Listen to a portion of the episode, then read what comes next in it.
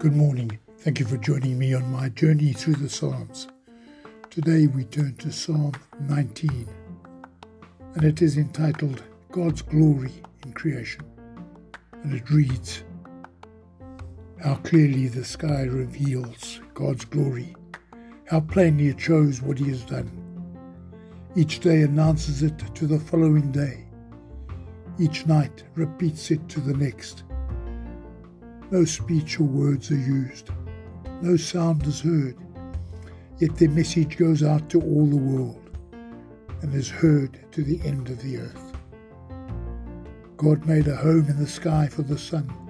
It comes out in the morning like a happy bridegroom, like an athlete eager to run a race. It starts at one end of the sky and goes across to the other. Nothing can hide from its heat. The law of the Lord is perfect, it gives new strength. The commands of the Lord are trustworthy, giving wisdom to those who lack it. Thank you for listening. Have a wonderful day.